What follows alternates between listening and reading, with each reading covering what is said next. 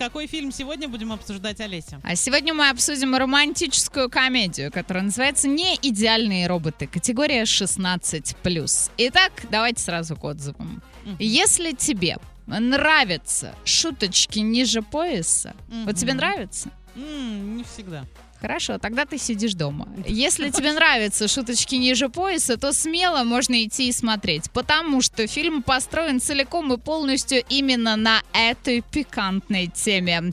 А в принципе, картина оставила некое послевкусие от просмотра. Где-то она показалась простенькой и чуть подзатянутой, а где-то вполне себе динамичной и довольно веселой.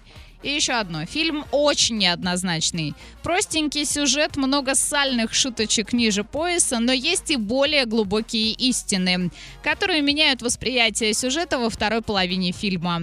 Сладко-кислая комедия с элементами драмы. По ходу сюжета герои меняются и по-новому начинают смотреть на свою жизнь, и во всем этом виноваты роботы.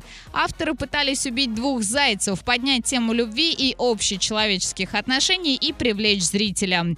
Нельзя сказать, что фильм плохой, конечно, недочеты есть, но в целом смотрится неплохо и местами даже романтично. 4 из 5. Сходите, посмотрите в кинотеатре «Мир» и составьте свое мнение.